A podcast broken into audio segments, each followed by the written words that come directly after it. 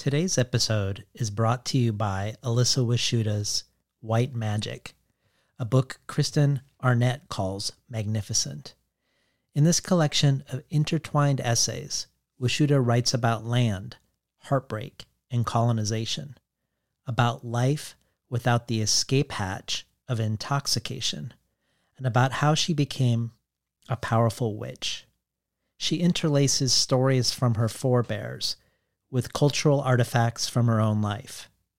Twin Peaks, the Oregon Trail 2 video game, a claymation Satan, a YouTube video of Stevie Nicks and Lindsey Buckingham, to explore questions of cultural inheritance and the particular danger as a Native woman of relaxing into romantic love under colonial rule. Says Stephen Graham Jones White magic, red magic, Stevie Nicks magic, this is Elissa Washuta magic, which is a spell carved from a life, written in blood, and sealed in an honesty I can hardly fathom. White Magic is out on April 27th from Tin House and available for pre order now. I would have been excited to have Rikki Ducornet back on the show under any circumstances, but I was particularly excited to have her back from the moment I learned the surprising news that her next book would be science fiction. Because given her career long, deep engagement with the animal, vegetable, and mineral wonders of Earth, of the deep zoo of our imaginations, of what she calls the reconstitution of Eden, with the human placed not in dominion over, but as just another remarkable species among many remarkable species. I was super curious what a Rikki Ducornet novel would be like set in a post Earth, post human world. What would it be like to follow Rikki out into space? What of what we know of her work would go with her? What would be new and newly discovered? we had to sort out some technical hurdles as part of having this conversation. Hurdles whose only real evidence in what you'll hear is that the best place for Rikki to record ended up being a room that has some reverb, some some echo. It is something you'll quickly get used to and forget. But perhaps this is fitting nonetheless that we should imagine us talking to Rikki from her space capsule way out beyond Earth's gravitational pull, farther out in our galaxy than we ourselves have ever imagined, calling us to follow the surprise of what she herself has dreamed into existence. For the bonus audio archive, Rikki reads two of her poems a short poem called Bees Are the Overseers, and a long poem called White Quetzal from Orlando to Nice. We don't talk about her long career as a painter and illustrator in this conversation, but she's also offered multiple signed reproductions of her work that illustrated a 1983 book of Jorge Luis Borges's. And there are still some of these available. So to find out how to subscribe to the bonus audio, or how to get yourself a Rikki Ducornet print, or about any of the many other possible benefits of reimagining yourself from a listener to a listener supporter, head over to patreon.com slash between the covers and check it all out. And now for my conversation with Rikki Ducornet. These stories are about the id unleashed. They're about the wildness contained in all of us I think stories kind of like have some kind of magical effect in the world. I think it's really hard to live without stories. And if somebody tells you like this is the way you're going to end up, you're lucky if you can forget that. You know, there's me, and then there's writer guy me, and then there's me working, which is the absence of me. It's just story. Had no idea how to write a novel. Didn't know if it would ever come to fruition. Was working at a vet and kind of lint rolling puppy hair and cat dander off myself. They're almost like really shy animals. They will come out of the woods, but you have to stay very still, and you have to pretend like you're not interested in them. Artists tend to like put their fingers in the wounds, in the silences. I believe in the role of literature as a, as a, as a catalyst for dialogue and, and, and new forms of, of thinking. All the stuff I'm interested in is thrown into the washing machine that is my brain and it's put on spin. Good morning and welcome to Between the Covers. I'm David Naimon, your host. Today's guest is writer and painter Rikki Ducornet. A writer of novels, essays, short fiction, and poetry, Ducornet is the winner of the Lannan Literary Award for Fiction and the Literature Award from the Academy of Arts and Letters. And her novel, The Jade Cabinet, was a finalist for the National Book Critics Circle Award. Her other books include the essay collections The Monstrous and the Marvelous and The Deep Zoo, the poetry collection The Cult of Seizure, and the novels The Fountains of Neptune, The Fanmaker's Inquisition, Netsuke, and Bright Fellow, for which she first appeared on Between the Covers. Of her writing, William Gass has said, Rikki Ducornet's books search for a way to heal the wound in our psyche, our shame and suppression of our nature, which has led not only to denial of this world on behalf of another one, but has repeatedly allowed authority and its agents to blind us to beauty, to make our passions poisonous, and to corral and confine the imagination. Stephen Sparks adds Ducornet reminds us that our position in the universe reflects our imagining of it, and that as a consequence, we should be wary of those who attempt to cordon this spark.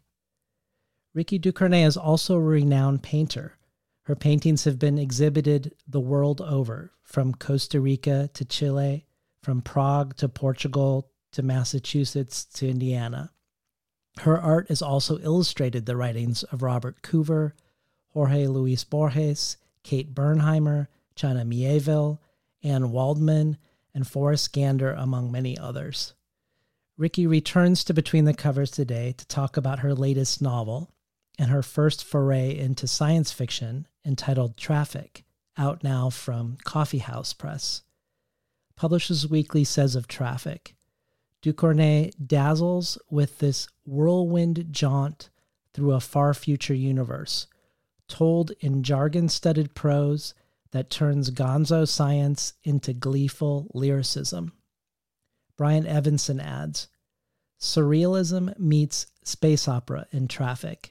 Rikki Ducornet's startlingly original look at a post human and non human pairing wandering through space while obsessed with the scattered fragments of a world they never knew.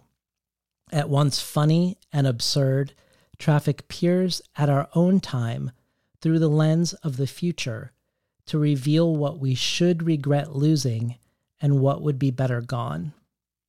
Finally, Kirkus in its starred review calls Trafik a surrealist science fiction tour de force, a winsome space picaresque in which surreality piles upon surreality as the ill matched soulmates navigate the unknown universe in their search for identity, belonging, and the sensual pleasures of the flesh, even if that flesh is actually a machine. A longtime master of the extraordinary sentence, Ducornet has outdone herself here, blending sci fi's penchant for invented jargon with her own queer linguistic egalitarianism, in which all adjectives describe all nouns in a primordial soup of possibility. This slender book captivates with its ferocious curiosity, quick wit, and ultimately tender generosity. Carried along by the bumptious rollick of its language, this tale is full of sound and fury, signifying literally everything. Welcome back to Between the Covers, Rikki Ducornet. Thank you. What a delight to be back. So, since this book imagines both a post Earth and a post human future, I thought we could start with how you imagined the future when you were last on the show. so earlier in your life, you had four books that formed a tetralogy, each corresponding to one of the four elements. And when you came on the show for Bright Fellow, I mentioned that I, I'd seen somewhere that you had considered it part of a loose trilogy, one that started with Netsuke, then then followed by Bright Fellow, the book we talked about, and then to be finished with a future imagined book. And you said it was a trilogy looking at betrayal. The first book about the psychoanalyst who had betrayed his patients and his wife and, and really ultimately was betraying himself. And then Bright Fellow, which was about the betrayal of childhood. And at the time, you were thinking the third future book would be about Algeria, a, a place you lived for several years shortly after Algerian independence. And it would be about the betrayal of a people and the betrayal of a country and its future. But Trafik is definitely not that book. But I wondered if, nevertheless, if you see Trafik in its own way connected to Bright Fellow and Netsuke as the third piece of a series on betrayal, or is it something else entirely? And if it's the latter, how did it seize you and take you in a different direction? Oh gosh, you're wonderful at this. That's such a great question. It's something else entirely. It um, it pounced, and the other book is still there. It's the only book that has not wanted me to finish it. Um, I don't really understand why. I know why I stopped. I know why at, at a certain moment I had to leave it behind. Um, I was I was doing a lot of investigation into the Algerian War, which was, as wars are, incredibly bloody. Um, there was uh, more napalm used by the French at the border between Algeria and Tunisia than we used in, in Vietnam. Um, there was genocide and torture. So I was doing all this research, which, which was necessary. And suddenly Abu Ghraib hit and those photographs.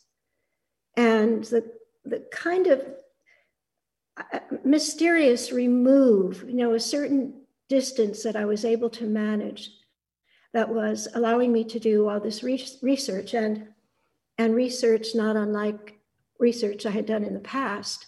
You know, suddenly um, I lost my muscle. You know, suddenly I felt so deeply devastated by the reality that I found myself stopped in my tracks. I still hope at some point, perhaps, to get back to that book, but um, but something has shifted, and I think perhaps in part a deep uh, a, a, deep sadness over all of our losses. And and this looking to the future in this way even though i have very um, i have big concerns about it and um, a really complex relationship i think with the way um, i see us going still it it um, it allowed for a kind of energy and a kind of imagining that I, I found very salutary, that somehow the sadness that I was feeling and the anger as well was, it was suddenly possible to transform that into another kind of energy or at least extend it out into places where I could, I could be funny and I could um, experiment with ways of, of looking and thinking that were new so that I was entering into really a novel experience. Yeah. We, well, Julio Cortazar from the Observatory is a book that appears by name throughout Trafik as a cherished book. And I was going to ask you about it later on, but as we were talking back and forth, you had suggested reading a bit from it near the beginning of our conversation. Uh, because in many ways, the idea for Trafik comes out of this book for you. So could you talk about the relationship between the two books a little bit and then and then read us a, a brief section from from the the ghost book for Trafik No, i would love to i think um, in the first place something about the opening lines of the book really triggered my imagination. It was something about its nature um, the the rhythms and the language. I think something overall too about his his marvelous way of of bringing together the migration of sea eels and an exploration, exploration of, of the cosmos as perceived in India, in Jaipur, in this observatory, 18th century observatory. He took pictures as well. And that conjunction of events within the book somehow released all this energy. And, uh, and then I found myself wanting to return back. I had no idea that the book would be such an important book in my book and that there would be this thread all the way through. But there it was. Could we hear a little bit? So uh, what I'll do is is just you know read read these opening lines. This hour that can arrive sometimes outside of all hours, a hole in the net of time. This way of being between, not above or behind, but between. This orifice hour to which we gain access in the lee of other hours, of the immeasurable life with its hours ahead and on the side. It's time for each thing, its things at the precise time. And we'll we'll have you do a reading later on that will sort of echo back against what you just read for us um, from, within your own book. But in in in reading Trafik, I, I thought of three moments in our last conversation that I wanted to bring up. One where you were talking about the collapse of the populations of wild creatures on the planet. You you mentioned the difference walking along Boulder Creek decades ago when there were flocks of innumerable birds and more recently at the time when you were there and you just saw a bird here or there and about our shared DNA with non-human creatures and the existential loneliness of losing these other companions on the planet. The second thing I remember was you mentioning in passing a scientist who was figuring out how we were going to colonize Mars when we could no longer live here anymore. And you said that the scientist envisioned bringing other creatures with us and how we would do so. And just that notional gesture that he would want to even consider bringing others along, non humans along, helped you sleep at night. The third is a passage that we engaged with from your essay collection, The Deep Zoo, that wondered if we would finally accept or even rejoice in the other and otherness if that otherness was something we ourselves had made. And that excerpt goes, and this is from you in, in your essay collection Imagine with me an absolute book of unnatural nature, fully immersive, polysensory, eloquent, in which everything is reactive, self replicating a mutable, complex, and functioning system with which the reader, who is now far more than reader, may interact as she does with the real. Will such an artifice allow us to be more fully alive, more fully human? Will we be less fearful of the palpable dissimulations of our imaginations than we are of the real itself? When we dissolve into and interact with fully embodied avatars, will we cease to fear our own bodies and bodies other than our own? When the things of the world are all of our own invention, will we finally allow ourselves to cherish them? Will our worlds be sparked with the breath of Eros, or will Eros vanish? When our tigers are striped to fit our fancy, and the ruined ocean is replaced by an apparition in which phantom orcas call out to one another in Klingon, will the world finally take on a real significance? I, I read this again now because I feel like it's the exact imagining of yours with all of its animating questions that is now the setting of Trafik. The earth is gone. Everything we have is made by us. And these questions you raise here are the questions of this book. So I was hoping you could maybe just introduce us to and orient us further to the world of your novel and and more particularly introduce introduce us to the two protagonists, Quiver and, and Mike. The synchronicity here is extraordinary. I wish I had known this would happen because yesterday my son sent me uh, a little video of some children, three children, in some sort of a, I guess, a theme park, sitting on what looked like a bank of ice, looking out on the sea. And an orca came out of the sea, just lifted itself out of the water and approached them and fell back into the water. And then another one came, and then another, and the children sort of moved back. And then I realized this was all virtual reality. And at some point, the three orcas just plowed the water, creating all the all these waves. And one of them came out and approached again, as I recall, and this little boy who was the most fearless reached out to touch him. And then he went away, and then a polar bear showed up.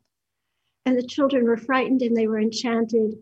And again, it was a little boy who dared reach out. Um, and then some penguins showed up on this bank of false ice and and and did their thing, you know, sort of danced around the children.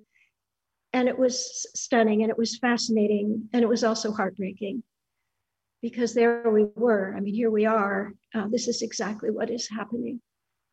So astonishing that you should actually bring that particular moment up.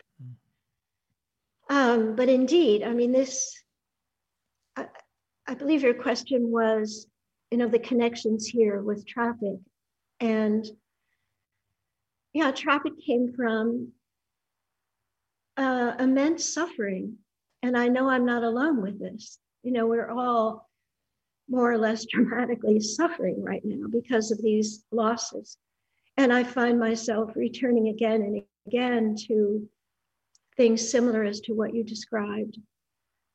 Um, remembering my childhood in which they were they were always creatures. I, I grew up on Bard College campus, this very small, wonderful, intimate place then. It's still wonderful, but we were an intimate community. It was very tribal um, very close to the woods along the Hudson River. And, and so my experience of the natural world was constant and rich. And um, I, I was always near animals. And I remember things like the number of earthworms after a rain or the number of butterflies in a meadow. So I'm feeling those losses. I think we are all feeling them, even those of us who are urban people who do not necessarily have these experiences still I think the loneliness is beginning to be extreme. And um, and the fact that it is also ongoing, I think it becomes palpable and and very, very difficult to uh, overcome as a, as a thing of just immense betrayal and loss. Do we have time to repair? You know, we certainly don't have time to repair and turn things around if we continue to fight one another. So there's that too. I mean, in a sense, we have very little time. So indeed, the book was informed by by a deep a deep sadness and anger, and but also uh, an ongoing interest in science and interest in space, and uh, the extraordinary possibilities ahead. I mean, that's one of the uh, hearing you describe the book versus the experience of reading the book which is a book that feels, as you say, very, there's a lot of humor. It's also full of a lot of joy and curiosity.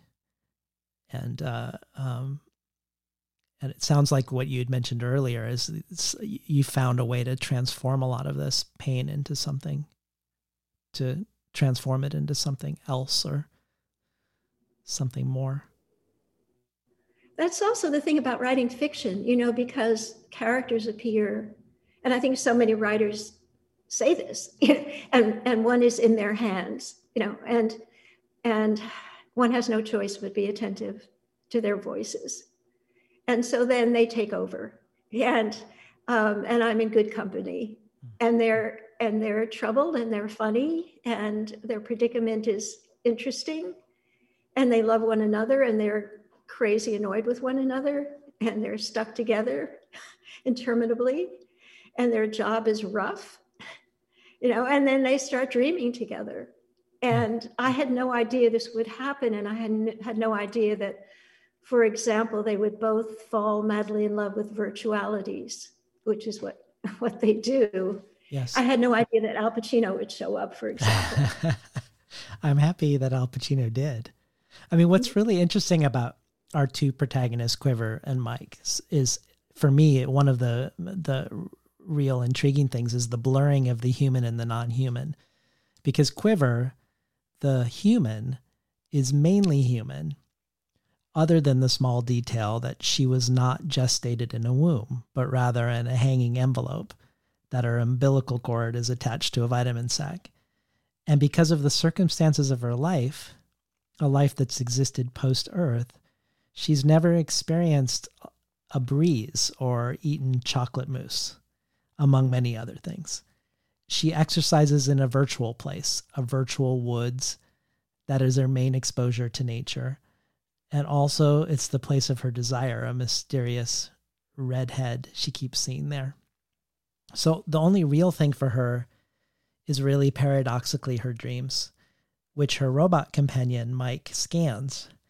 But Mike, in contrast, the non human robot who was designed to keep Quiver from going insane, a robot wired to be to both solve complex problems and also to philosophize he's obsessed with the history of humans on Earth. He loves the 1950s. He loves pressure cookers and Studebakers and cinema in Japan, and he is completely crushed out on Al Pacino. And what's interesting about this pairing also is that memory and history are not held in the human protagonist in her mind or body, but in Mike and the avatars within the virtual world.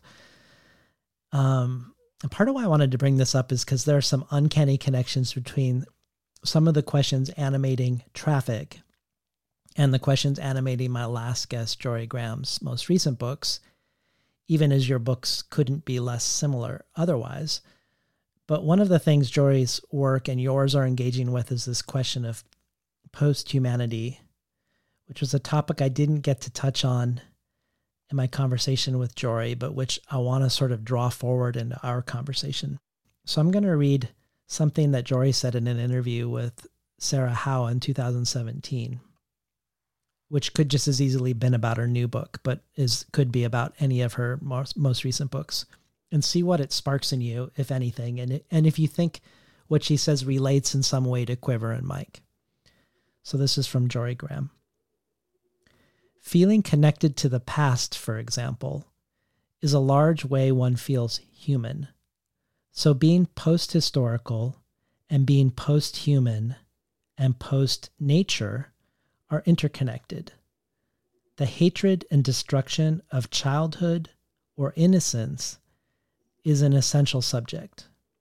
For those who see a cyborg world ahead, doing away with wonder is just as important as doing away with empathy. The human is hard to eradicate, but I must assume it can be done. The sensation of deep past is very different from the sensation of personal past. It goes back to singular versus communal being. Communal memory is a strong force with ethical power to bind us to our humanity it is obvious that it would be one of the first things under attack. It is also one of the well springs of poetry, and our long reach into it to keep awake is one of our major tasks. There's so much here. So, uh, a number of things come to mind. Um, one is that I've been so deeply concerned about the idea that AI can somehow replace us um, had me thinking of, of really seriously doing the research and, and writing a book about this and, and in an attempt to, to demonstrate this impossibility.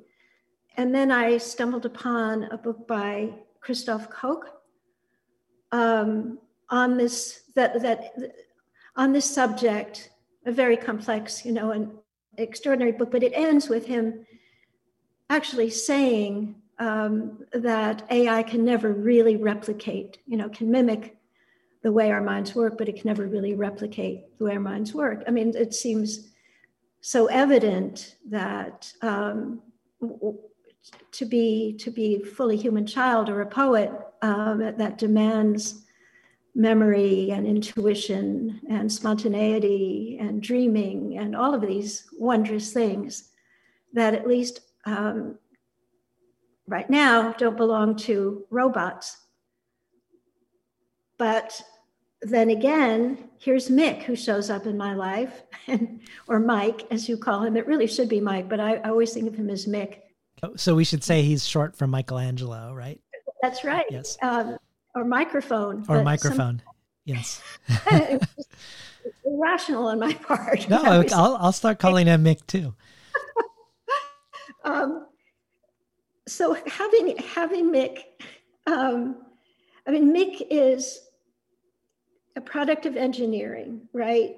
And and and and yet there is there is perhaps a possibility that one could somehow manage, I suppose, to I mean, I'm not a scientist or, or a mathematician, and, and this is way out of my realm, but but find ways not to mimic the natural world, but recreate, manage somehow to recreate that, that there would be this marriage between mathematics and biology that would make for this possibility. And then everything shifts dramatically. Then, of course, then we have all these ethical problems that we have to deal with.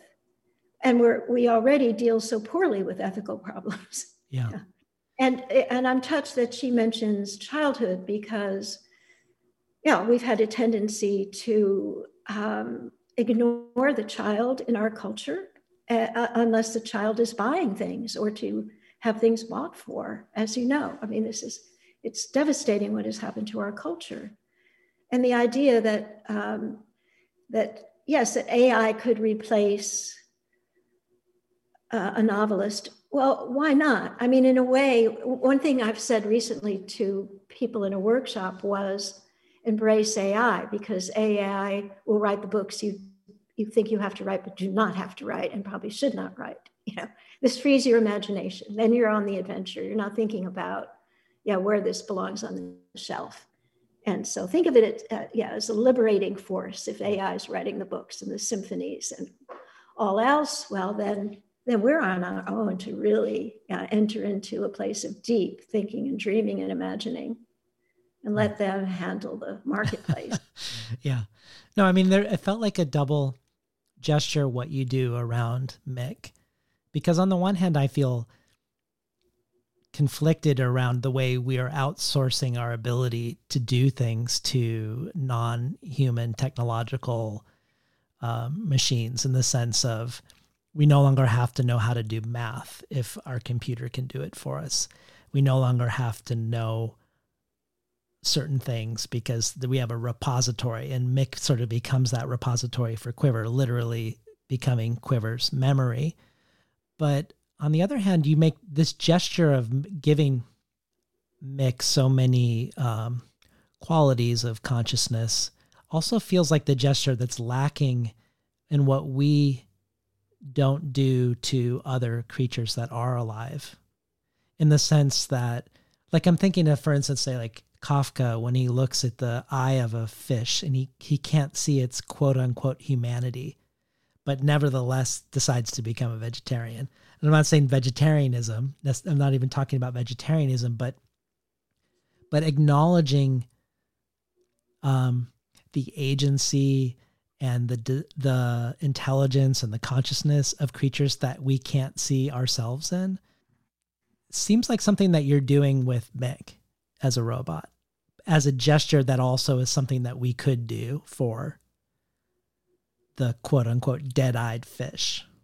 Uh, for some time now, I've thought, I mean, sort of joking with this, but I, I think it's true that everything could be solved with photosynthesis. You know, that we'd be, we wouldn't be eating, yeah, we wouldn't be killing things any longer.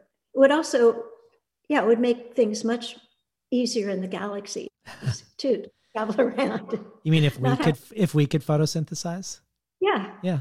As long as we have sun, you know, we're fine. We don't have to be bringing all these seeds with us and you know planting potatoes and all of that. You know. Yeah. Well, I want. I'm gonna. I'm gonna bring that notion back up a little later um, because I do want to talk about the Garden of Eden which was the place where we could live without both without shame and without harming anything to and be fed. But before we do, I kind of want to play the devil's advocate uh, around some I want to propose some questions that I suspect are impossible questions. Um, uh, and and just hear your thoughts on them nevertheless. Because you you like Jorie throughout your work speak in defense of something precious in childhood that be should be preserved. And you believe the creative imagination is our way out of the mess we've made of things. In your conversation with John Madera, you said creative imagination is essential both to our humanity and to our survival as a species, that it's essential to the evolutionary process.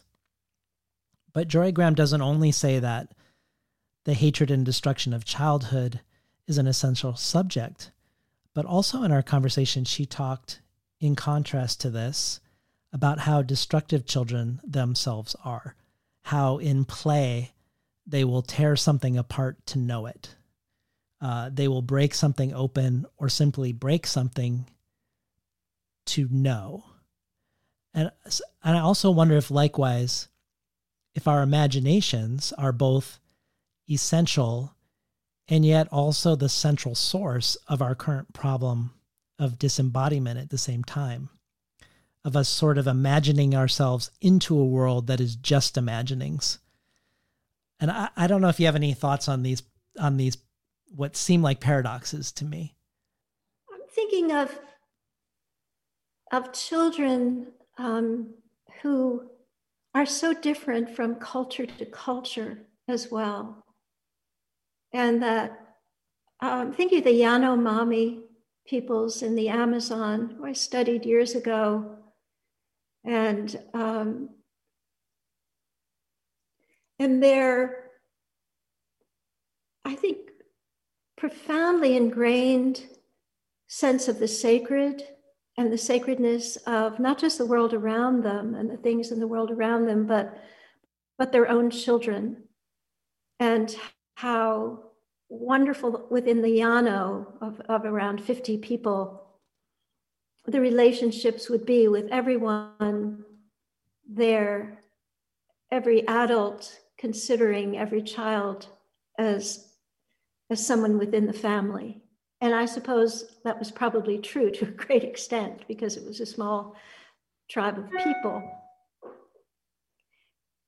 And what struck me too was the, the sweetness with which people interacted, the, the elders with the little ones and the little ones with the natural world. And so I think what she may also be describing is, is the child who perhaps perhaps she has been not simply curious, but perhaps harmed in such a way or, or made to feel that things can be broken. You know, and then and then you have a whole world, a broken world.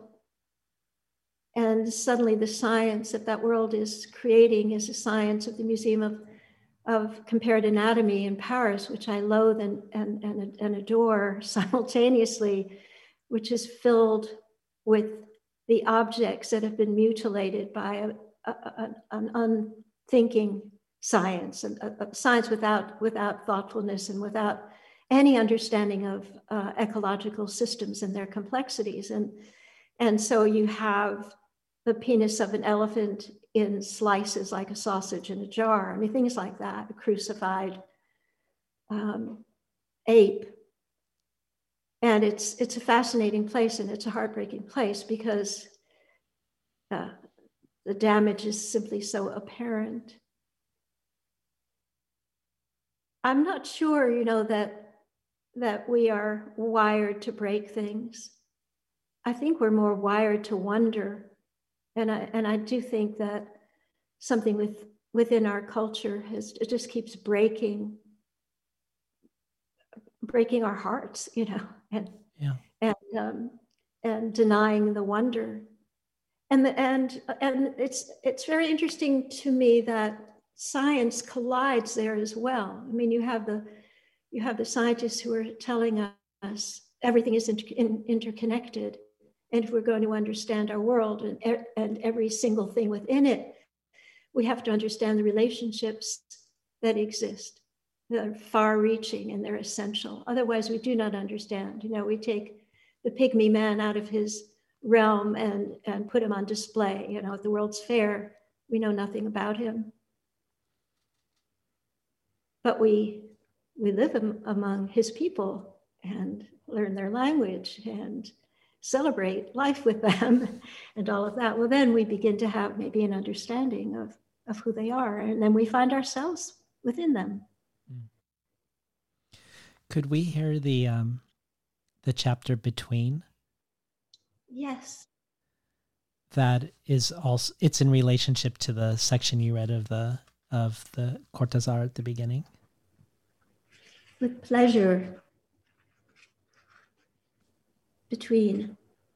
How often Quiver thinks, how often have I been without access to safety? How terrible it is, and yet how familiar to be forever on the verge of falling. And would it have been any different had I gestated in a womb and not in an envelope suspended in a darkened room, rocked by the breathing of a fume vap, the whispers of apprentices moving among us in their blues like ghosts? Sometimes I wonder if my excursions into space are not simply an excuse for leaping off a cliff. How often have I been between planets, between worlds, between galaxies without footing, relentlessly alone, without promise of release, trapped in the web of unknowing, the unending memory of loss? Snailed, mixed word, in her hammock, Quiver attempts to become as fluid as water. She has read that if she becomes water, she will stop feeling thirsty. But where has Quiver read this, living as she has from the start in worlds without books. And what is this she holds against her heart, this person, Quiver, who still manages somehow to be a person, although so much has been stolen right out from under her? As you have likely guessed, it is a book she holds, a beautiful book. Its cover a gray jade, its title printed in lavender.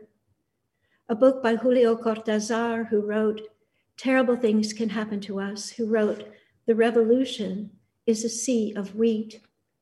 A book that is a transgression, a book that had survived the scouring and, having passed from hand to hand, reached her lover. On the verge of being disappeared, her lover had managed to assure that Quiver could find it.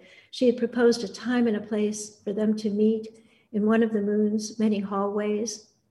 Quiver recalls how an icy chill had moved through her, how the hall was empty, its air nearly exhausted. She thinks she will always be in this hallway, its blind doors and filthy windows of bubbled glass.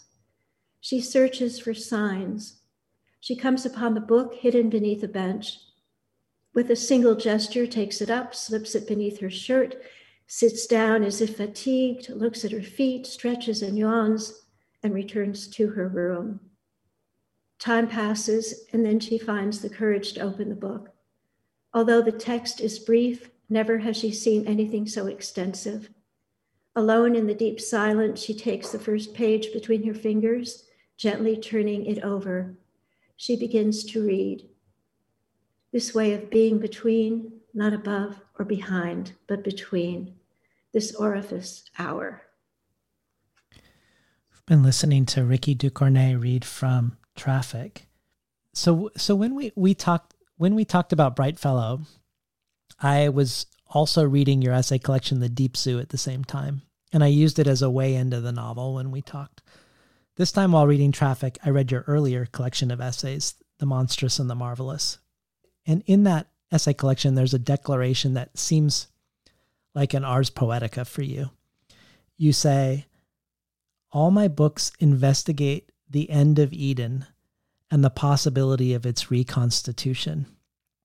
And it's true that we see the promise of Eden and our fall from it across a lot of your work. In The Complete Butcher's Tales, you describe the fall with these sentences A mature albino ape, its heart pierced by an arrow, falls from a tropical tree. As he falls, he attempts to catch the blood ropes spouting from his breast. In truth, his wound is fathomless, a mortal fracture in the body of the world. Similarly, in, in The Jade Cabinet, a man is trying to discover the original speech of Eden by keeping his firstborn daughter, quote unquote, innocent of language. And the scene in Brightfellow with the child protagonist playing with the light cast on the linoleum floor, where he not only imagines the animals and birds he sees, but he names them, much like Adam did. There were there were many things I wondered about in terms of what happens to Rikki Ducornet and her prose when she leaves Earth for space. But the thing I wondered most about as you left Earth for the first time in, in your career was if we abandon Earth, if Earth is no longer inhabitable or doesn't exist, does this question of the reconstitution of Eden come to an end or does it continue? And it seems like Trafik answers it, at least obliquely, as we do encounter a glass snake and a glass apple. But I wanted to take this question into the question of language, of whether language is a barrier and or scrim across reality or whether it is or can be a portal where a shamanic poet might say the words that they speak are words that are speaking through them on behalf of the earth or the water.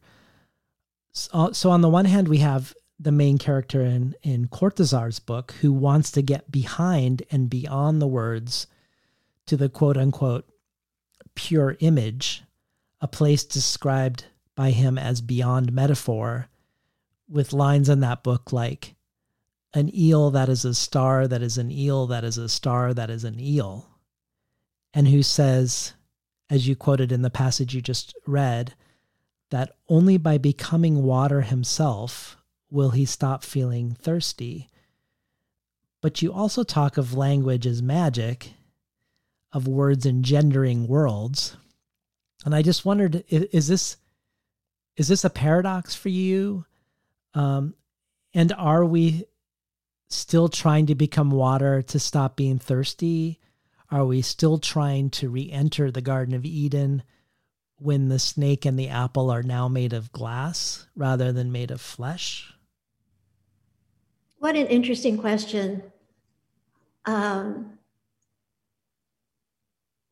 in, in Trafik, what happened to my surprise was a Carnegie library appears and it's devoid of books, but that's what it is. It's the classic Earthian library. And, and there are no books in it, though the librarian has just begun to get the children to make their own books. But it's empty, but for these other ways of communicating. And so there's some craftspeople who have come up with these kind of speaking forms um, that really are not books, but that are that do communicate information under particular circumstances. But that's all that is. That's all that is there. Um, one of the things that has fascinated me about a language again and again. I mean, I do return to these things over and over, hopefully in new ways. I'm always searching them and that is the ways in which language can be so destructive, uh, which is why I devoted a book to a French Nazi, for example. Um, or, or language can be the portal to visionary experience. And what happened to me unexpectedly with Trafik was at the beginning, thinking about all that we're, all that is, all that we're losing and, and the loneliness therein uh, I wondered what would it be to take that journey into a book, into space, leaving everything behind. What would that look like? You know, what, where would one arrive? What would happen along the way? It's, it's extraordinarily naive because there is without without earth and references to earth there is nothing There is no way to travel and go anywhere. Now we have to somehow bring that with us. Uh, and so that's that's where the book took me. But it was it was language. I don't know something happened to the language, and and for me it always does. I mean, the language takes over, characters take over, their voices take over, and all else around that inevitably is served by language because I'm writing a book takes over and um, and things just begin to sing and then I know I'm in good hands even if I haven't a clue as to where this is going. I mean I had not a clue that from the observatory would be so important to the entire book you know that I'd be dreaming with Cortazar the entire time and in conversation with him somehow um, and I had no idea I'd land up in in this the suburbs. You know, it was a total surprise, and yet it made perfect sense to me because the suburbs is such a place of importance for so many people on our planet. I mean, the dream is, you know, the, the green suburb with its lawns and the home. And these are these are two beings longing for home and longing for love, and they're going to find it and I, again, I had no idea it was the language that just picked me up by the scruff of the neck, as it has wont to do, and dropped me there. And I, I was so surprised. I was so surprised when, when Quiver is exploring this place, and there are all these students from intergalactic universities. You know, um, it's you know, it's like uh, what's the name of that place in Mexico where everybody shows up? You know, Mazatlan. It's like Mazatlan. what is happening here? This is just like Mazatlan. um, but yeah, it, then it made perfect sense, or that that there would be this crazy um, public park where intergalactic erotic exercises are taking place of all kinds with yeah. all in all manner yeah, you know. Yeah, no, that I loved. I mean, the picaresque description in one of the blurbs that I read at the beginning, I think is really true. That sense of that, the joy of of the encounter in this book is is really delightful. David, thank you. well, I, I wanted to. So you'd said it. We can't, you know, in a way, we can't leave home without home in a way. That's part of what is, seems to be happening as they do leave home. When I when I was a when I was a teenager, my dad took me to see Carl Sagan speak about humans traveling to Mars. And for those who don't know who Carl Sagan is now, which I'm guessing is a lot of people, he he was the Neil deGrasse Tyson of my childhood, and he started and hosted Cosmos, and was known for his phrase that opened the show: billions and billions of stars and the ways and the way that he said it. Um, and his talk was structured as a response to those who said, why would we want to spend billions and billions of dollars on this when we have so many problems on Earth? And his argument in my long distant memory, which, you know, for all I know wasn't his argument since this is decades ago now, but in my memory was that it was this active imagining together as a species that it was out in space where we could collaborate and aspire and dream together and come together as a planet. At the time, to my young self, that seemed like a beautiful and exciting dream.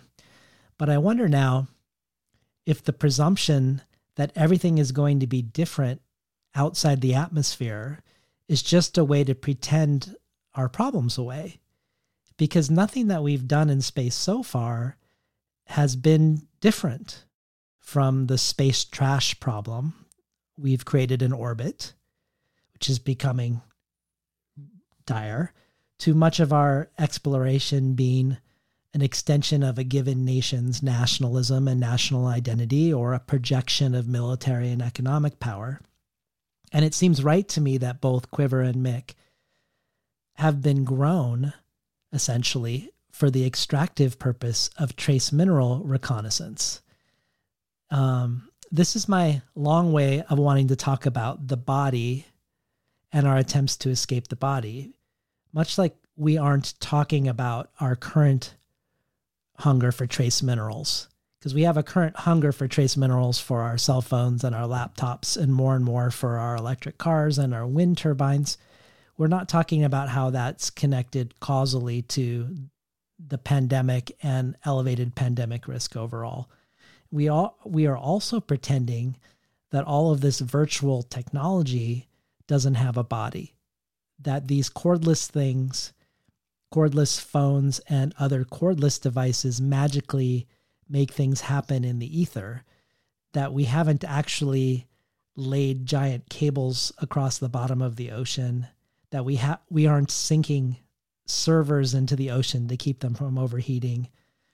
That cryptocurrencies like bitcoin which are are um, talked about as if they're virtual according to a recent study in nature the amount of electricity and hardware demands they have alone, with current growth estimates, could push the planet above two degrees of warming on its own, just cryptocurrencies.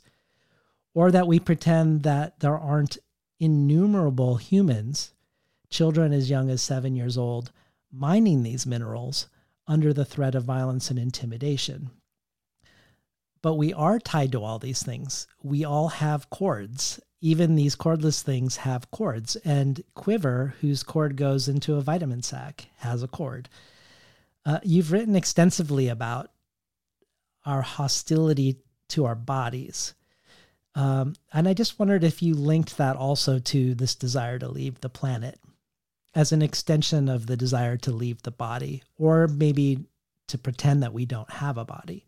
Um, I really want to get into that. I just want to say, though, quickly ahead of time that uh, one of the things that is happening is all the work that we are, all the things that we are investigating to enable our lives on Mars, say all the things that we could do to bring an atmosphere to Mars and and grow um, grow the things we need and so on.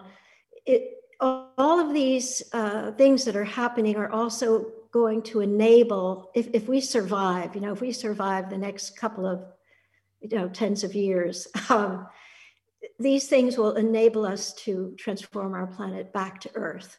Transform, transform Earth back to Earth.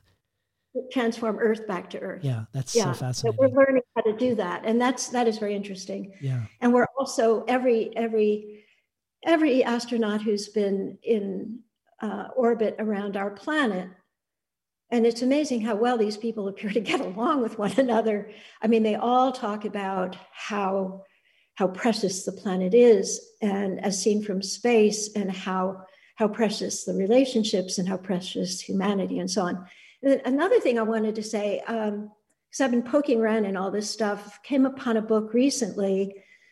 You know, architects and city planners and so forth have been brought in to do to propose projects for Mars and they're all kinds, you know, and you have the, the one that's absolutely intolerable, which looks like a bunch of igloos, you know, with a tiny little peephole to look out, you know, and you go mad.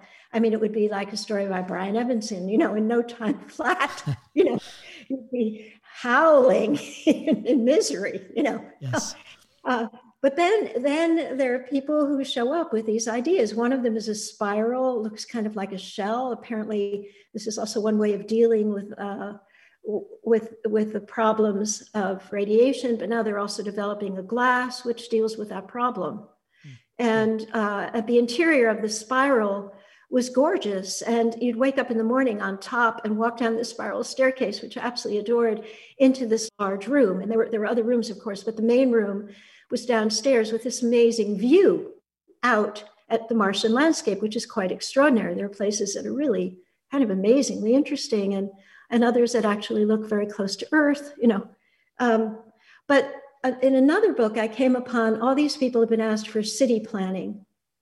And again, they were, they were the plans that were, were terrifying. They were the plans that, interestingly, did not have movie theaters or, or libraries, but, um, but would have a sports arena. um, but there was one that was I've forgotten the name of these places, but there are these fissures in Mars that go on for 100 miles or more. They're very deep and that um, uh, and inside they're quite wide and so it looks like that you're in a, a, a kind of mountain world Um, and and so what was imagined was that this entire space would be covered with this glass so that there would be sunlight without the danger of radiation. And someone came up with an idea that looked like Italy. And why not? You know, with cobbled streets and these wonderful buildings up in, in what looked like, you know, the mountain cliffs and um, charming places to eat outside and uh, shared kitchens, yeah. but also a lot of um, yeah, a, a lot of, of, of, food that would be available for the entire community. But if you wanted to cook, you know, you, you could do that. Well, I just want to interject just a random thing that I learned this this last couple of weeks because uh, apparently the rocks that they're discovering on Mars have a very similar composition to the rocks uh, in the southwest of France in the Dordogne, where my wife is from, and so they're naming them all after these really small towns, including the the town where my wife Lucy grew up. So she could really go home. She could go to Mars and she could hang out in in the rocks named after after her um, hometown. That is so fabulous. I by the way, NASA has this site up. It's a friend of mine who created this thing, Erika Blumenfeld. She's brilliant. She's an artist, photographer, and passionately interested in science and, um, and started working for NASA because of her interest in moon rocks and all rocks, actually. Yeah. So to Astro Materials, you find her site where you can not only look at rocks from Mars um, that have fallen to Earth in the form of meteorites, um, but also moon rocks. And you can choose the rocks that you want to look at and you can see them in three dimensions and you can turn them around and you can look inside and see what they look like inside. So Astro Materials from NASA and the, the other project was started by Erika Blumenfeld. It's it's a wondrous thing. Yeah. Well, I I don't know if I derailed the first part of your answer or not, but I'm going to return to the other part of the question. And I'm going to ask I'm going to ask it in a slightly different way, but sort of the same question. Uh, and the question being around if you feel like there's a connection between um, the leaving of the planet and the and the, our desire to disembody ourselves from the body. Because there's an interview for your that you did with Alexander Laurence for uh, Phosphor in Dreamland. And you say something that reminded me both of Ross Gay talking about how we are all entangled with each other and the acknowledgement that we are all going to die being the portal to joy and connection both. And also to Jorie Graham who sees collectivity found counterintuitively through our bodies and the sensorial rather than the psychological. And in this interview with Alexander Laurence you said in order to love the other the stranger the mysterious aspects of the world in order to be a free being, an autonomous, fearless, and imaginary being, in order to embrace and protect the natural world and to create for oneself and for others the space in which transformation and creation are always possible, one must love the body, the mutable, the fragile, the mortal body. I still believe that. I think that's our problem is that we left Tantra behind us long ago and have gotten into all these ideologies and um, misunderstandings, I think, of what the sacred is all about that really despise the body and fear the body, perhaps because it is fragile and because it is finite. But it's destroying us. With this fear of our own body and, and the dismissal of the others, the bodies of the others, is fear of the other mean, I often wonder if our fear of the other's body is a fear of the unknown, so the fear of death. Mm. Um, this unfamiliar human being is as unfamiliar as our own demise or something. But whatever it is, it's irrational and it's destroying us. And and again, I don't know how we can persist as a species if we continue to hate our own bodies and bodies of the other, and the and the and, and natural bodies. I mean, it's absurd if, if we are going to continue as a species, and let's imagine um, come up with ways of, of living on another planet, uh, will we only bring animals that we eat? What a horrible notion that would be. Or do we actually bring animals that don't have a use, a quote unquote use? Yeah. Yeah. And and without because we still don't understand that it is all useful. It is all useful. Well, and also thinking about the the way we want always find it interesting and compelling to center ourselves as the problem solvers. Like there are people who are trying to design these things that will suck carbon out of the atmosphere that are these tall, narrow uh, devices that look suspiciously like tree trunks but you could just have trees and allow the trees to actually exist on their own term, not in tree farms, but in complicated ecosystems. But we're really into funding this notional tree rather than the than cohabitating with the the actual tree, it seems to me. That seems to be deeply neurotic. I mean, very existentially compromised species, you know, needing to control everyone and everything. Yeah. And looks like it's going to ruin us. Well, I want to I want to take I want to return again to the Garden of Eden and language because it was something I was engaging with Jorie Graham as well with. The two trees, the the tree of life, the tree representing us perhaps speaking the original Edenic language where we're in harmony with other creatures of the idea of not being thirsty because we ourselves are water. And the tree of knowledge of good and evil, which represents the ability to have abstract thought that may or may not, to a greater or lesser degree, be connected to the quote unquote real world and which led to our fall. With Jorie and now you, I want to, I, I just want to bring up briefly Martin Buber, not because either of you are directly naming him in your work, though you do overtly engage with Kabbalistic ideas in your essays and mystical practices in your book, but because his goal also is the reconstitution of Eden. But doing so somehow mysteriously while retaining the things that make us human since eating from the tree of representation.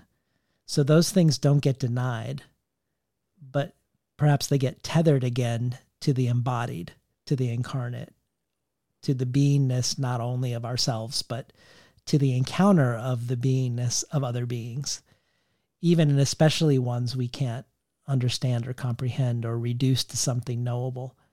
I just wondered if if that sounded like a kindred enterprise to you, if you're familiar with his writings, um, and if this notion of returning to the garden isn't returning to the way we were, before it but it's returning with the things that have changed us i think the problem is we need to return to what all all that we might have been before yahweh showed up and messed everything up yeah. i mean the garden was was paradise and i'm with the gnostics you know with this idea that the first emanation of the christ was a snake saying, by all means, you know, eat of the tree of knowledge, the tree of knowing. That if they had been left alone, it was a marvelous place. Yeah. Brimming with the erotic. Yes. and Jehovah hadn't shown up. Yeah, what a different world that would be. I mean, he's, you know, the, the, these these angry, reductive, you know, nasty. Yeah. Well, after after my conversation with with Jorie in anticipation of ours, I sort of boobered out a little bit um, for my own curiosity, and I was listening to some lectures by a Martin Buber scholar about his encounters with Heidegger post-war in the 1960s. And you you quite often have these protagonists in your work that are brilliant fallen figures. The way that I maybe I conceive of Heidegger, someone admired and with great influence in the academy who was at the same time totally fine with the removal of Jews and other quote unquote degenerate or unclean influences from German society, culturally and economic life of Germany. Um, unsurprisingly, after the war, he was courting Martin Buber's favor as part of the reclama- reclamation of his name. But when talking to other people, he either pretended or he didn't. He either pretended he didn't know Buber or didn't know anything beyond its name. But the the thing I found most interesting was that Buber, despite having written scholarly work about the ways Heidegger's philosophy was problematic, and despite his friends saying, "What do you have to gain from talking to a, a past supporter of the Nazis?" Buber considered the questions Heidegger raised as important ones to engage with and was willing to meet and engage with Heidegger about them in person. And the reason I bring this up in my long winded question is around the nature of language. And I'm going to paraphrase here, but Buber um, refers to Heidegger's philosophy and more generally felt that anytime we acted as if we could look at language ontologically as if it were structurally independent and removed from the speaker of it, or as if it weren't at its core an act of dialogue, a speech act, that the thoughts that come from looking at the language this way will lead us astray. That for Buber, language essentially is dialogic and relational and I thought of that because when Quiver and Mick end up on the planet AM Locus, which is the first planet with seeds of extraterrestrial multigenesis, masterminded by von Pfeffertitz, who is basically a brain without a body suspended in a spoiled soup, disembarrassed of all significant events. Our narrator then says, quote, I suppose collapse was inevitable. After all, everything she and her husbands experimented with was isolated from its realms, its tribes, and from itself. Everything they touched was made singular, was made lonely, without roots or context. And I wondered if if does that for you also apply to language that language ultimately like Buber is intersubjective is a is a is a dialogic thing that shouldn't be lifted out of its realms, out of itself, and made lonely? Definitely. As as for so much else, I mean, it's all relational. You know, everything, all the way down, right down to protons. And it's all relational. There's a. Um, have you ever have you ever stumbled upon um, there's there's a very interesting moral philosopher and philosopher of science. I think he called himself named Daniel Schmachtenberger. No, I don't know him. Uh, has all these uh, talks he's done on YouTube. He's a very very interesting guy. He's a very beautiful one. Um, it's called the Talk on Emergence, and he's sitting on the beach somewhere, barefoot, with his his followers around him. He's these young people very interested in his ideas. And he's talking about um, the beginning of things, this great foam of possibility, everything uh, on, on the verge of becoming. And, and he describes it really beautiful, beautifully that before our universe, there was just sort of this, you know, this foam of, I don't think he uses the word foam there, but, but referring to that idea, this foam of possibility that there is nothing but energy and, and the possibilities of, of all that energy can provide and create. And, uh, and he talks about these forces colliding with one another, kind of in the chaos of the moment, bouncing off one another. But because, he says, because ours is a universe of attraction, at some point things collide and come together and stay together, and then the universe begins. This keeps happening. These forces come together, stay together, universe of attraction. But not only that, it's a universe of novelty. And, and these things that are now forming because of this attraction, these things that have come together and stay together, are, are, un, any, are, are totally unlike anything that has ever been, including the energies that have come together. This is something that is totally novel. Yeah. So, universe of attraction and universe of novelty. And as he was speaking, I thought of the surrealists and I thought of Max Ernst and his collages. And I thought, yes, I understand this. It's gorgeous. And then he mentioned Salvador Dali. and I thought, wow, I could get into this stuff, you know? There's a place for me here in quantum physics. Yeah. Very, very grateful for Daniel Schmachtenberger. Gorgeous. I, I suggest everybody look for that. It's a beautiful thing. It's only about 35 minutes. Well, maybe that's a good time to to actually talk about surrealism because not so long ago I discovered that a, a book just came out called Surrealist Women's Writing: A Critical Exploration that has a chapter on Unica Zürn, a chapter on Dorothea Tanning, chapter on Leonora Carrington, and ends with a final wonderful and for me eye-opening chapter on you called Magical Language, Esoteric Nature, Rikki Ducornet's Surrealist Ecology, written by Kristoffer Noheden. And I reached out to him to get a copy of the chapter. And I was reading it, and as you know, a month later you you emailed me a, a photo of the cover when you received a copy, not knowing that I was reading it.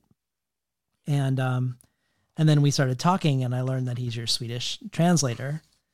Um, but I love this chapter on you and how Kristoffer places you in what he says is a little recognized, though fun, fundamental ecological tendency in surrealism.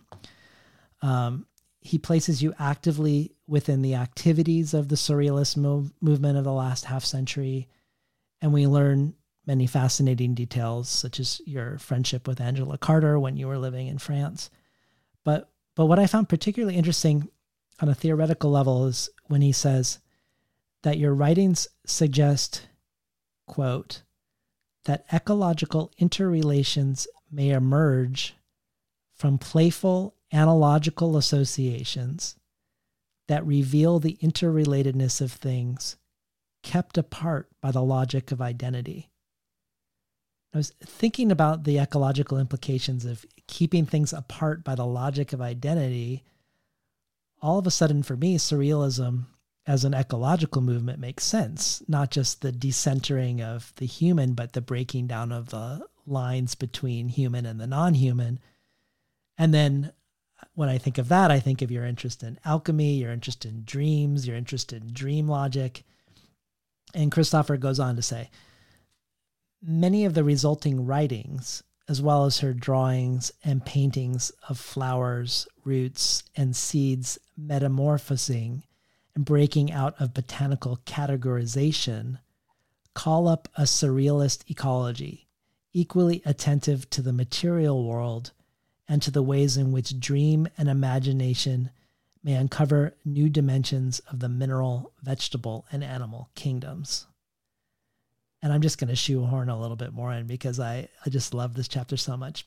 And later he, he, he talks about Walter Benjamin, who was also fascinated by the conceptions of Edenic language and also argued that language occurs everywhere, that human language is just one particular example of language.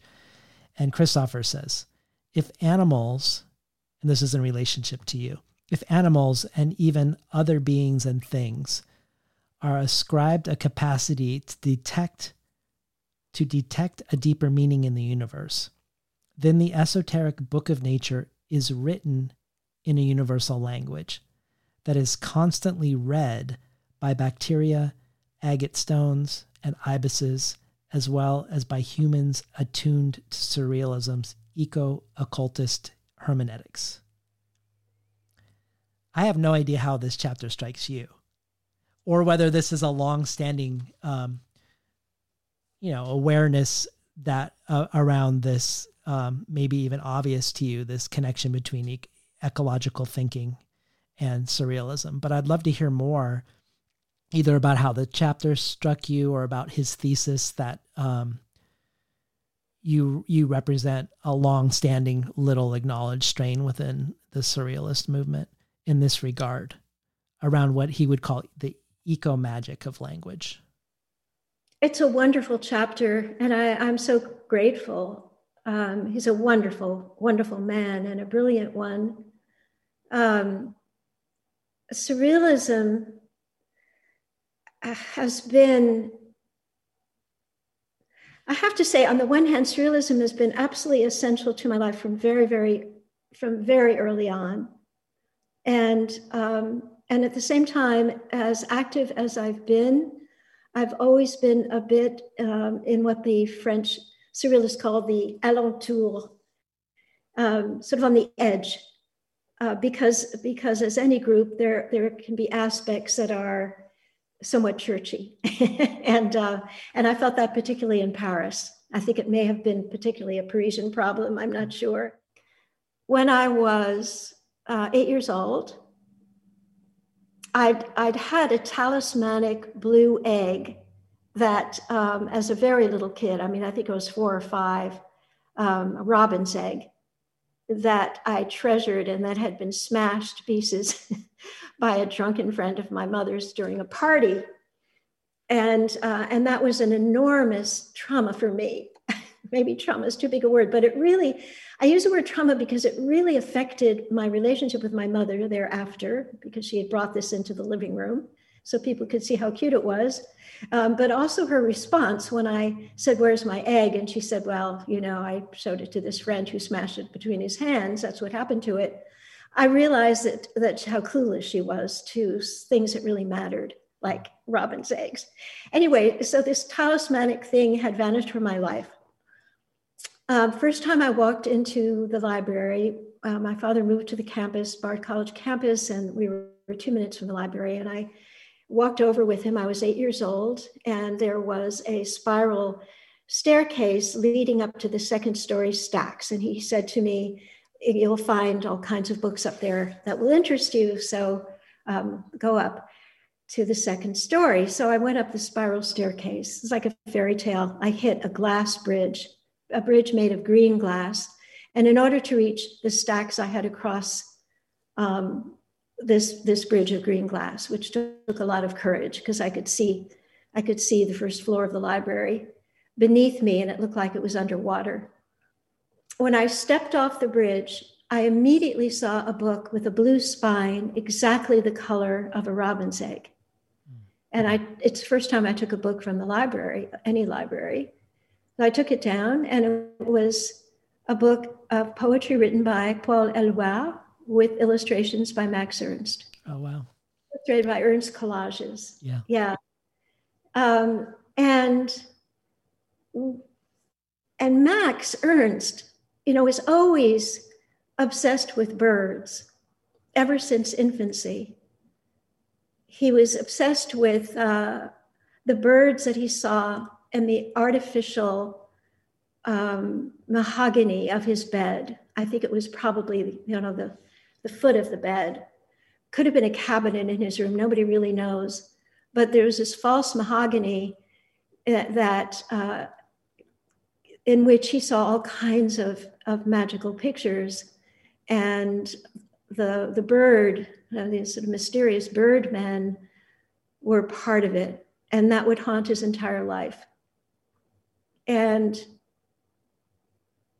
and what happened was that all the my relationship with the forest animals and with the birds and wildlife I was seeing almost every day shifted in some way to be influenced or illuminated by those poems and those collages of Max Ernst. And I never looked at the world the same after that.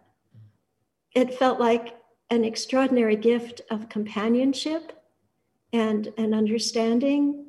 And also i think open the doors to infinite possibilities you know that this is what the imagination i mean i wouldn't have said it this way but this is what the imagination can do.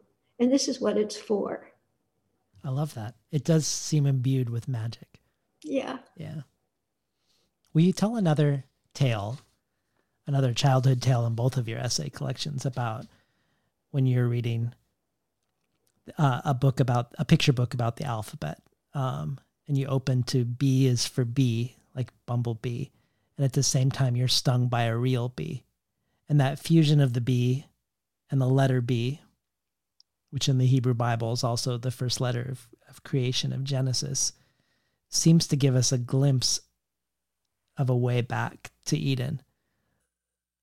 And I love this description from The Monstrous and the Marvelous, where you say, I like to imagine that Adam's tongue, his palate, and his lips were always on fire, that the air he breathed was kindled to incandescence each time he cried out in sorrow or delight. If fiction can be said to have a function, it is to release that primary fury of which language, even now, is miraculously capable from the dry mud of daily use. So that furred, spotted, and striped, it may, as it did in Eden, scrawl under every tree as a revelation. It feels like this alternate vision of naming that you're you both experience and you you tell us in both of these essay collections. Not the naming and classification of dominion over or of the cabinet of curiosities of classification that you return to a lot in your stories but a naming more like fire or lightning um, or like you're being punctured by a stinger as you as you at the same time acquire a gnostic knowledge of what a letter means so I, I wanted to take that that childhood story and, and just you always have these very strange names for your characters um, in every book and but i wanted us to talk about these two protagonists if you could talk more about quiver and and uh, Mick as names? I have no idea. You know, it just there was Mick and there was Quiver. And it was only in the book later on when I realized that she would be quivering with uh, with all her own existential anxieties and her loneliness and her longing for love, you know. And that uh, Mick, of course, because uh, of uh, microphone and um, and I think he likes to say that it's Michelangelo, but but there is a little microphone image on his bottom part. Yes. So, I mean, so much of what happens is mysterious to me, and you know, and those are simple names. But while I was writing that book, I mean, there was so much happening with language that was just fun, and it was it felt a bit like rapping and some of it had to do with the fact that I, I read as much as I can in a science magazine. Actually, now I'm getting the science, um, the reduced version, because there's so much in the regular edition of science that I, I can't comprehend. Um, and the same with nature. I mean, nature is so wonderful. These magazines are wonderful. And, um, you know, and for a long time, I read as much as I can, as best as I can. So I often I have a kind of sense of the vocabulary, even though the vocabulary is often absolutely incomprehensible to me. And so I found writing it that was part of what was happening too, is that um, a, a, kind of response to the vocabulary that was taking over on its own, and has so much to do with um, with the rhythms, just the way the sounds happen together. You know, there's this collision of words and and they spark, you know, they're, they're sounds that are for some reason funny. Von Pfeffertits actually is a name that my father came up with, which I've always adored, and which I've used on occasion, um, once with some extremely pompous people, really pompous people who were who were saying that, um, and I'm sure this was true nonetheless, that the, the mathematics that they were doing, nobody could understand except for two other people in the universe. and they got into art history. And uh, somehow we got into Michelangelo. And I said, I don't know, I was feeling playful. And I said, um, you know, actually, von Pfeffertits would disagree. and uh, and you know, you know what he said, and I forgot what he what I said. He said, and they both said, "Oh yes, we'd forgotten Von Pfeffertits." Of course uh, they did. Von, Von had to show up, you know. Yeah. Uh, but that too, it's a very mysterious process. You know, I've, I've, mentioned this recently elsewhere. It's it's been um, it's been a, a, kind of companion thing recently for some reason. I uh, know Robert Coover. I haven't seen him for some time now, but we were very close friends. And he once said, "The writing is about singing." This with Harry Mathews. It was a very interesting moment, actually. He said Harry had just given an amazing reading talking about the process of writing, and and and Bob in the audience said, "Harry, Harry, it's."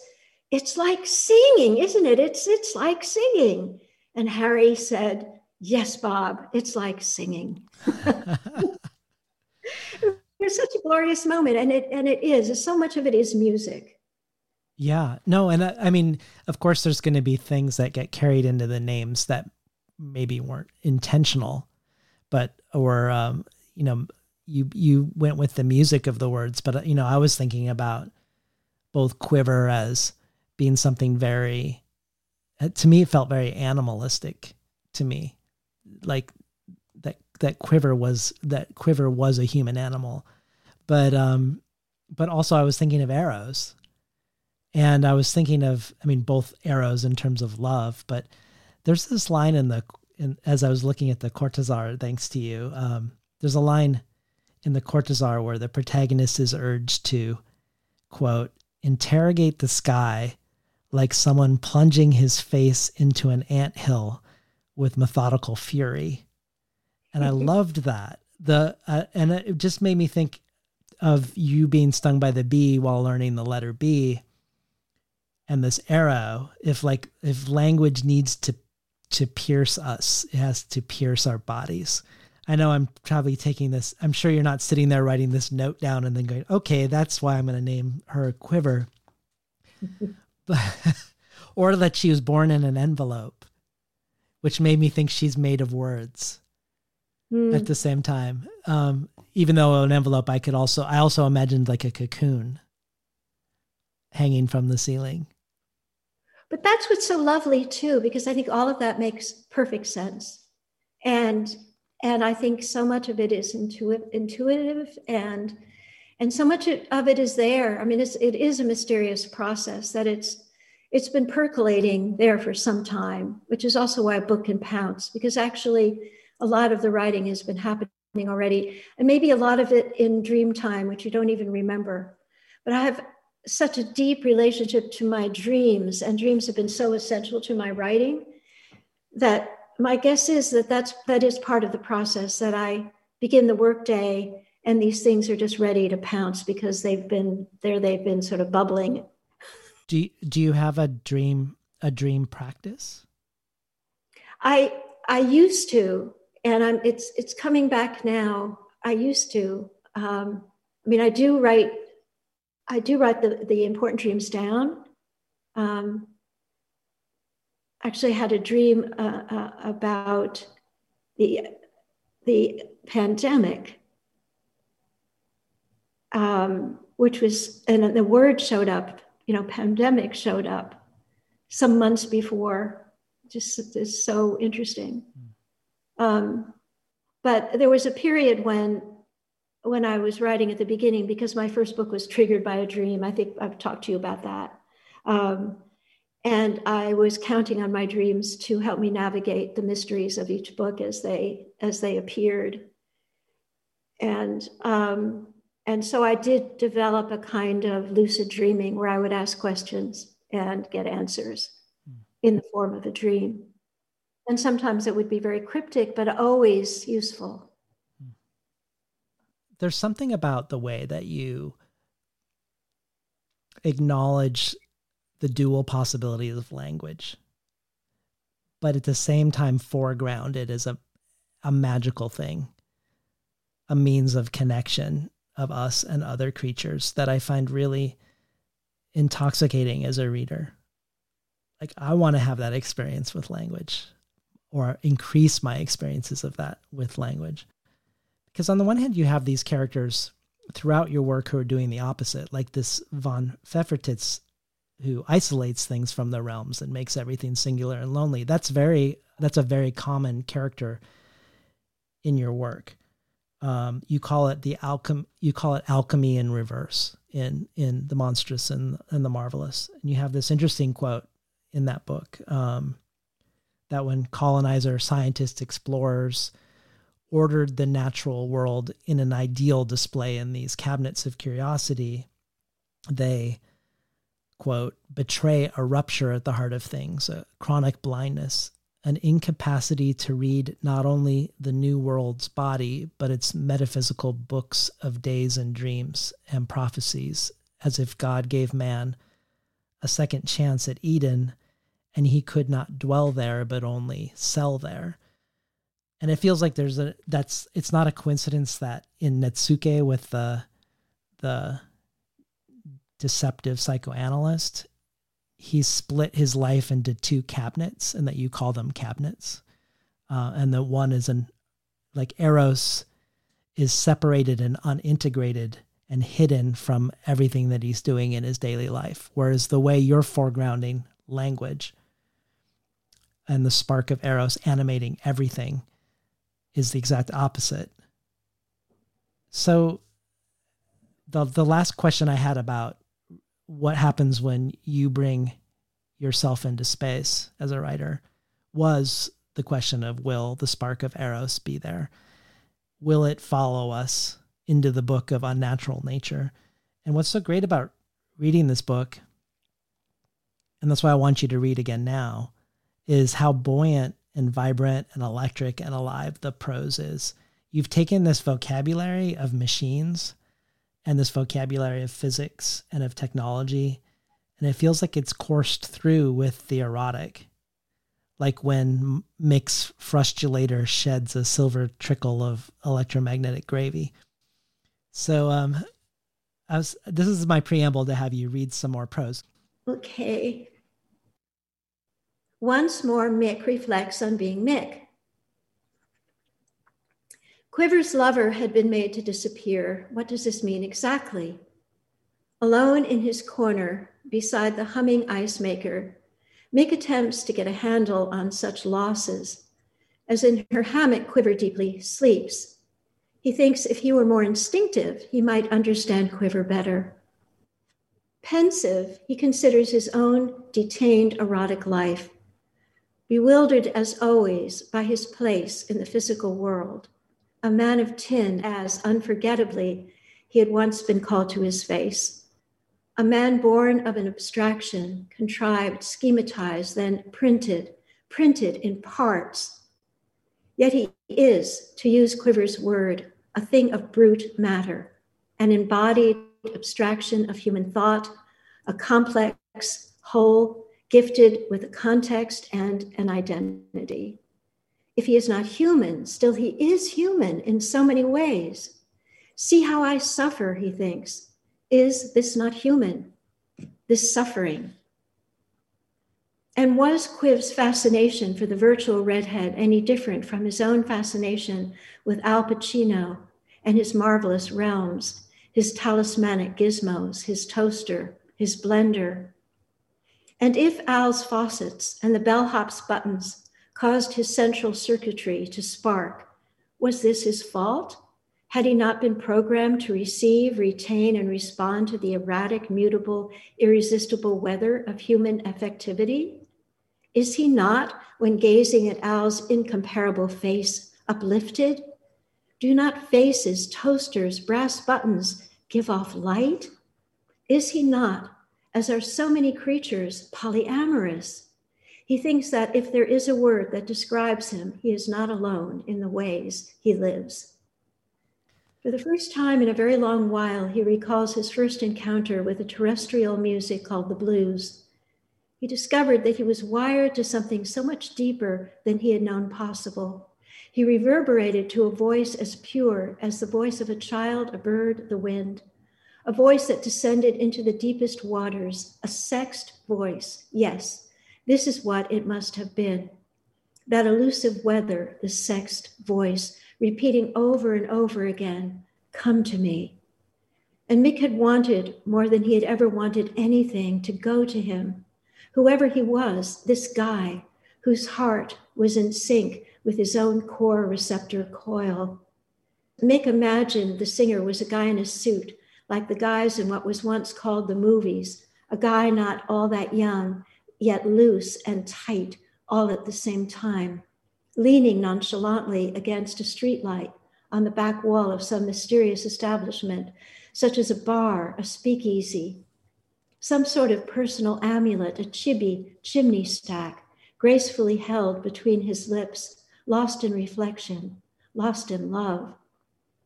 At ease and intact in his own integument, in a way Mick could never quite comprehend. The guy is handsome, this Mick knew, but how and why? This dreamy guy was a movie star, something Mick fully appreciated when he first fell in love with the movies, fell in love with a treasure that, made of light, was impervious to the determinism of space and time. And how marvelous, how perfectly apt that the immortals who loitered, who loosened the knots of their ties, who eternally smoked those chibi smokestacks, assuring that those romantic urban nights were always overcast, were called stars. Al Pacino, he whispered to himself, Alpaca Lino, Alpine Piano. Al Pacino, who in an interview once said, We weren't actors, we were lamps. We've been listening to Rikki Ducornet read from her latest book, Trafik. And actually, that was that was Christopher Walken who said that. Oh, really? That's when you know mix Swift wheel. Uh, it's a computer, right? So it makes mistakes. So every time Christopher, every time that Al talks, it's Christopher Walken except when at the end I have Christopher Walken talking, and that's me. So you have another book that follows this book. Yeah. Can you can you tell us a little bit about your fu- yeah. your future book? Also in space, I think. Tiny. It's it's unclear where it is, um, but it's it's definitely my COVID book because it's called the Plotinus. Um, first part of it actually shows up in conjunctions. Issue on solitude. It's tiny but it it it um it threw me out of bed one morning the the opening sentence threw me out of bed and and so i ran for a pen and i started writing and for not very long i mean a couple of months it was just always there and um, and what fascinated me about what was happening was that it, it, it is a sci-fi of a kind. It's it's a very peculiar sci-fi. It's kind of existential sci-fi, but um, my character is is is arrested by a robot called the Plotinus, hmm. and he's thrown into some kind of a mysterious cell, which he refers to as a closet. It has an air vent, and the air vent allows him to have air and also a tiny bit of sunlight. And because he's in isolation, just about everything that happens happens in his imagining mind. And, and the only thing that turns out to be real is this hornet that flies through the air vent. And all the erotic interest in the in the book comes from her arrival. Mm. I love that. And it's just in this spell the entire time. I've never been, you know, one gets into the zone, but it it it did feel like uh, automatic writing. Well, I'm so glad we were able. I'm sad it was virtual but I was so glad we were able to spend this time together to talk about Trafik. Me too. You transcend the virtual. I would like to think so. Um, we've been listening today to Rikki Ducornet about her latest book from Coffee House Press, Trafik. You've been listening to Between the Covers. I'm David Naimon, your host.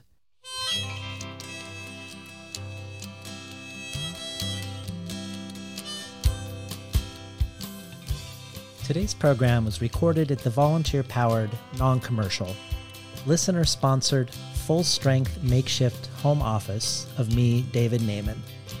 You can find more of Rikki's work at rikkiducornet.com.